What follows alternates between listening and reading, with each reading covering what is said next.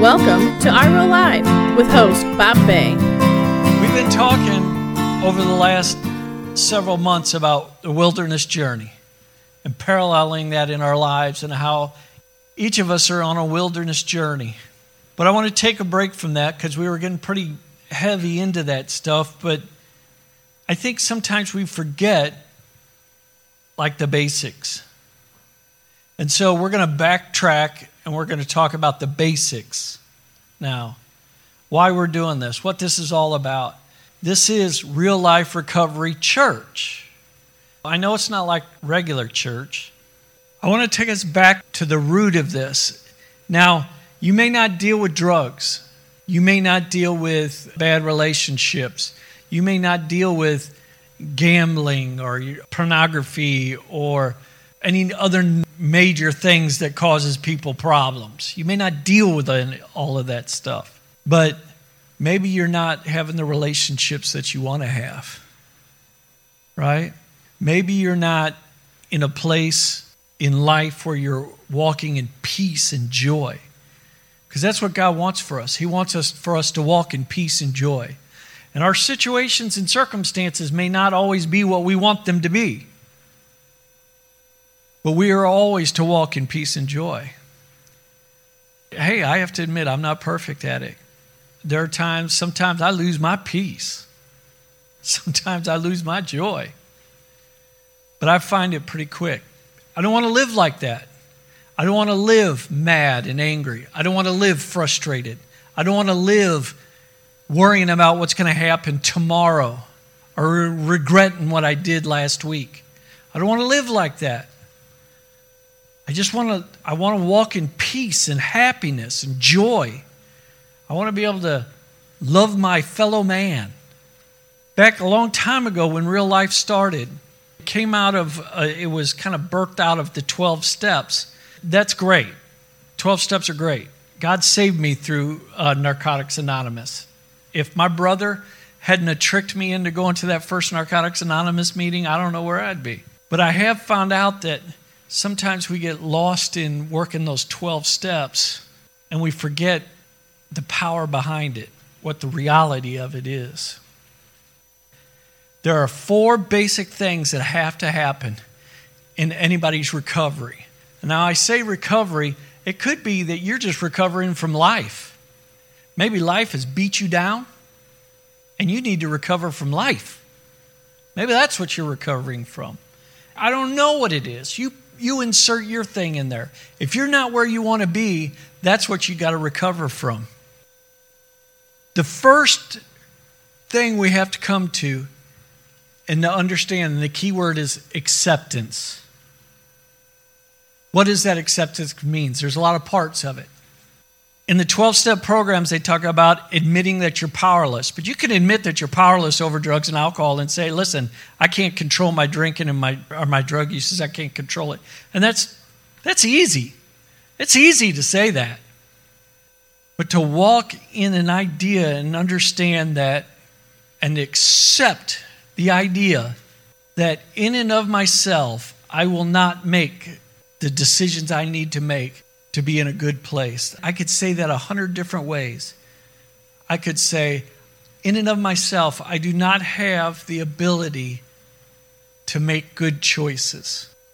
Just being honest, I had to come to accept that a long time ago. Left to my own devices, I may be able to make some good choices for a little while, but sooner or later, something's going to come across my path and it's going to derail me, and I'm one bad choice away from being right back where I was. Just being honest. That's in and of myself, left to my own devices, I will not make good choices for the long run. However, I have accepted that God in me can and will do the things that need to be done so that I have the ability to make good choices for the long run. I'm coming up on 35 years clean and sober. Woo! I was started out in Narcotics Anonymous and I got that white tag, you know, that white key tag just for today. And I thought, my goodness, 30 days. I had been drinking since I was 15 years old. By the time I was 16, I was drinking every day. I was getting blackout drunk a couple of times a week by the time I was 16, going into 17. I was drinking all the time. And so that idea of, man, 30 days, I wanted to get that 30 day key tag. If I could just make 30 days, it'd be all right. That'll kind of prove I don't really have that bad of a problem, right? If you can make it for 30 days, you know, maybe, maybe I don't really have that bad of a problem. I came up on 30 days and I, it was like tooth and nail getting to that point. And I was like, you know what? Maybe, maybe I do have a problem. Maybe I do have a little bit of a problem. 60 days. Well, any of you guys, if, if you've read my book, you realize that by the time I hit the 90 day mark, I realized I had problems. I had some real problems. I was doing all kinds of stupid stuff. You guys want to hear the router story real quick? So I was in the army. I went to my commander, told him I had a drug problem under the amnesty program, so I couldn't get kicked out. As long as you did that before you got caught through drug screening, you couldn't get kicked out. But you know what? They put me in the tool room. They took away my flight status, took away my aircraft, and put me in the tool room. And it had bars on it, just like a jail. And that thing would boom when it would slam shut, it would slam shut. People would come by and make fun of me all the time. That was wonderful. I was like, you know what? I need a hobby. I need something to do. My hobby had been drinking and doing drugs. And I did not know how to have fun or do anything without drinking and doing drugs. I had no idea. So I was like, I need a hobby. And so I loved shop class when I was in high school. And so I thought, you know, I'll do woodworking. But I couldn't afford any woodworking tools. So I got me this little set of this like $10 set of wood carving knives, you know, cheap wood carving knives. And so trying to carve something like that, I mean, unless you, could carve like soap with it. I didn't even think about that. I could have been carving soap. I could have avoided a lot of trouble, Pam, if I'd have carved soap. But I did not. I tried wood carving. I thought, you know what? This isn't nearly as fun as I thought it would be. You know what I need? I need some power tools, right? I decided I was going to build this roll top desk for Pam. I went from carving to building furniture in my head. Because you know what? That's what meth addicts do, right? You take one little thing, you focus on it, and pretty soon you got your house tore apart. I was going to build this roll top desk. So I started getting I started going through dumpsters and finding pieces of wood and I was going to build this desk. You know, I was bringing all this old furniture home. Yeah, I'm going to build this desk. Well, I needed this tool called a router so I could do some shaping and, and all of this stuff. But the problem was is I couldn't really afford it. At that time, I still had control of the checkbook. All right? What do you do when you want something and you just got to have it, right? It was going to make me so happy. I was going to be able to do my hobby now. And I justified it and rationalized it pretty quick. And I went and I bought this router. But here was the problem Pam knew what bills were coming. And so if I'd have gone to Pam and said, Hey, I bought a new router, she would have done something silly like ask me how we're going to pay the electric bill or how we're going to pay rent or something. And I wouldn't have been able to answer her. So what I do, I hid the router in the trunk of my car. I hid it because I couldn't let her know I had it because I would that would have been let her know that I went and I spent our money on this router. Couple of weeks goes by. She found out somehow that I had this router. I don't know why I didn't take it back. I should have taken it back because I realized. But I did. I used this. I thought about. I don't know if about you guys. I thought about, oh, it's going to be so much fun to use that router. When I get to use that router, it's going to be so much fun. It that was a fantasy world that I had in my head. It was a fantasy in my head on how I was going to experience it, and that was replacing the drugs. But you know, I realized after that two weeks that living in that fantasy world, that was a that was my new drug. And I was doing the same things. I was spending money I shouldn't have spent. I was lying to Pam. I was being deceitful. And I was in denial myself about the reality of it all. And that's exactly what I did while I was doing drugs. And that was about the 90 day mark, somewhere in there. And I realized, oh my goodness, this really ain't about doing the drugs. This is about what's going on inside of me. The problem's not the drugs, the problem is me. And that was a big eye opener. Because you know what that meant? It didn't matter if I quit drugs if I didn't do something about me. But the cycle of it would continue. If I did the drugs, I could never change me. I would always be there. No matter how what. If I tried to socially drink, tried to socially smoke weed, if I tried to do all of that, the me would constantly revert back to that behavior, and I would never be able to take care of what was going on inside of me. And so I had to come to this point of acceptance. Remember, that's our first word and what we started talking about acceptance. I had to accept the fact that drinking and doing drugs was no longer going to be an acceptable part of my life. And I waited. I sat there at 10 o'clock in the morning one day looking at that can of beer. It was Old Milwaukee because I could get a case of Old Milwaukee for about just under four bucks then from on post. Cheap beer. And I sat there looking at that can Old Milwaukee and I, and I thought, if I don't do it now, I may never do it. If I don't do it now, something could happen that will change my life forever, and there'll be nothing I could do about it. And I looked and I thought, you know, my daughter was 18 months old at the time. Pam was getting ready to leave me. My brother had disappeared for a while. I thought that he went and to rob this drug dealer, and I thought the drug dealer had killed him because I didn't hear from him. Turns out he had checked himself into a treatment center. But it was just crushing me. All of that life was just crushing me. And I thought, you know, if I don't start now, when? If not now, when? So I had to come to a point of accepting that this is the way things are going to be. But then that led me to the second part of accepting.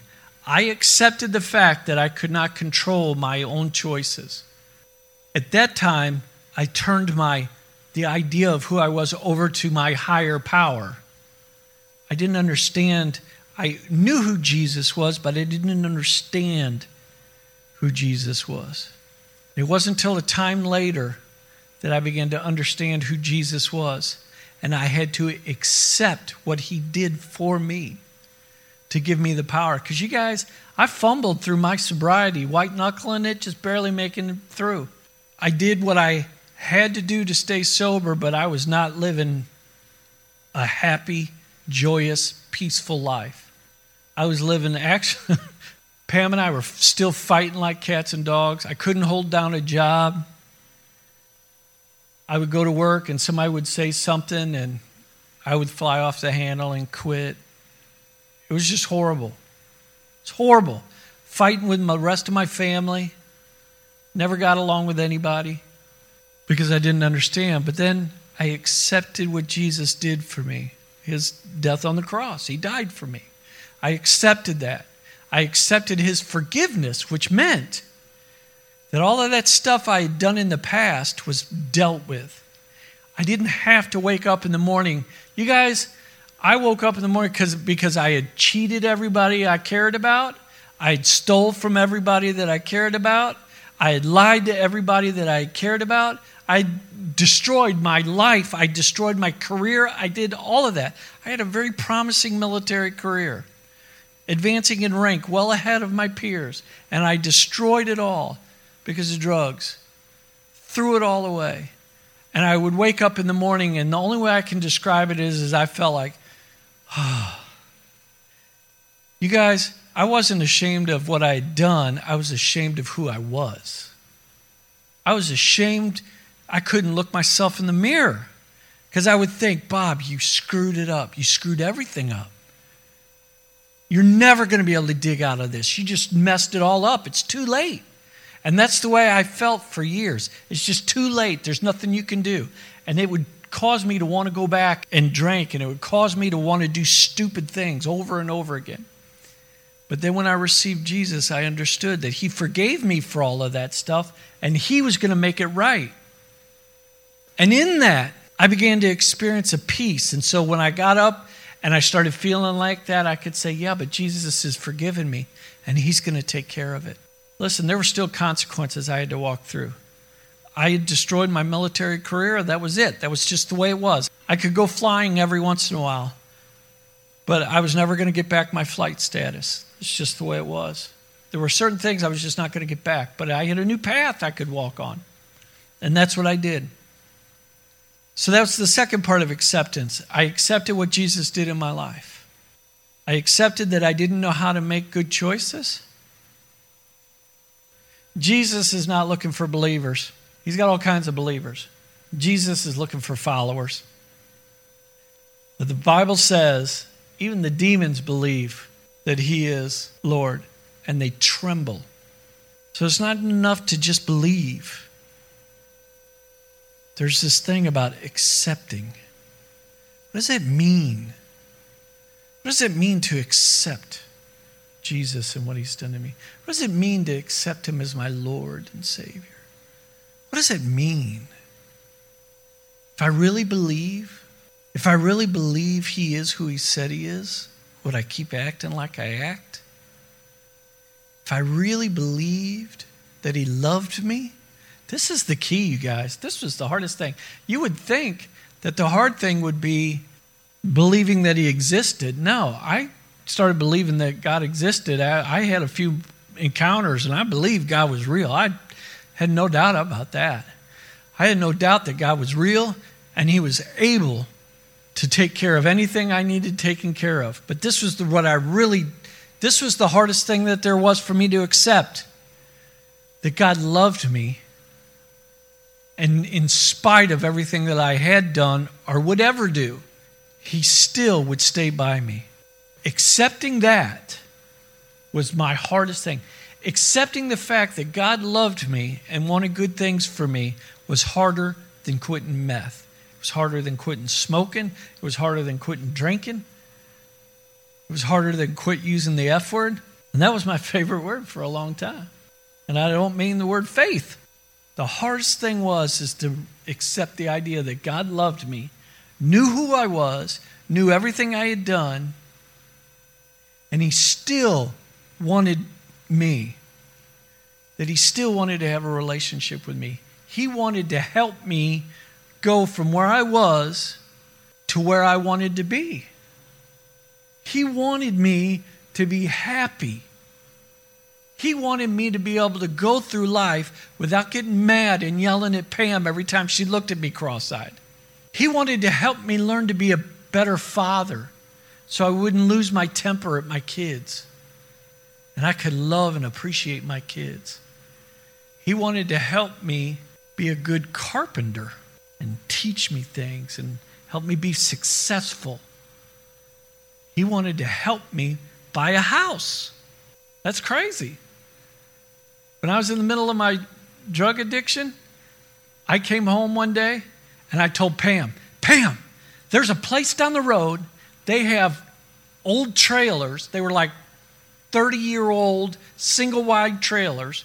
That was in the 80s. They were from the 50s, run down, empty, but you could have it for a dollar. You could buy that trailer for a dollar. And pad rental was at 125 you pay a $125 pad rental, got you water and sewer. You had to have your own electric and your own phone. $125 a month. That's what I wanted. I was aspiring for that. I was like, babe, we got to do this. They got them trailers down there, they're dollars. She said, I am not moving into one of them trailers. She said, I ain't doing that. Thank God. We did, we found a little farmhouse that farmhouse was a whole lot better than that trailer. But that was where our life really began to change. We would read, Pam had gotten this old King James white Bible, white King James Bible from her grandma when she was little. And we would take turns reading that King James Version Bible to each other. And neither one of us knew what it meant.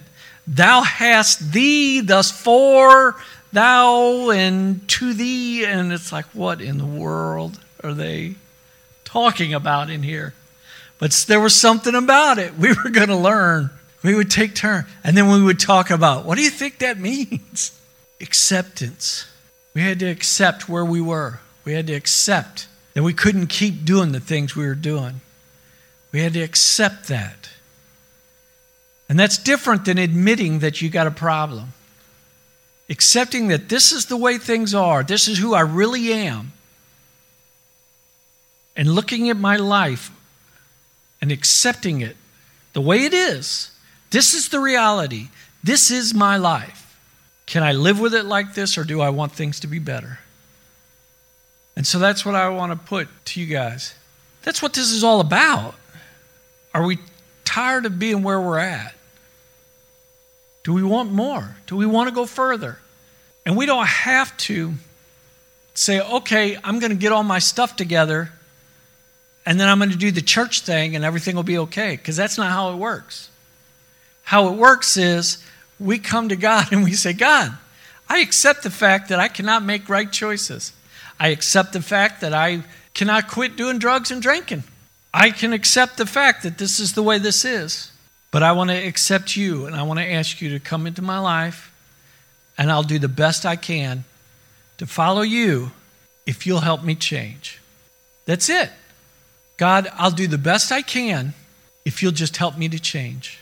And that's how we receive Jesus.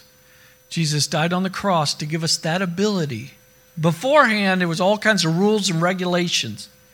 You had to follow all these laws and you had to sacrifice animals and you had to do all this kind of stuff. And if you didn't do this right, you had to do this and you had to all this stuff. But when Jesus died on the cross and he took our sins for us, it became you come to me and follow me. You be a follower, not just a believer. You be a follower. Do the best you can, and I'll take care of the rest. Thanks for listening. Please comment and subscribe for upcoming podcasts. To order your copy of My Real Life, go to the Take Action page at our website, reallifeministries-stl.com, or go to Real Life Ministries STL on Facebook.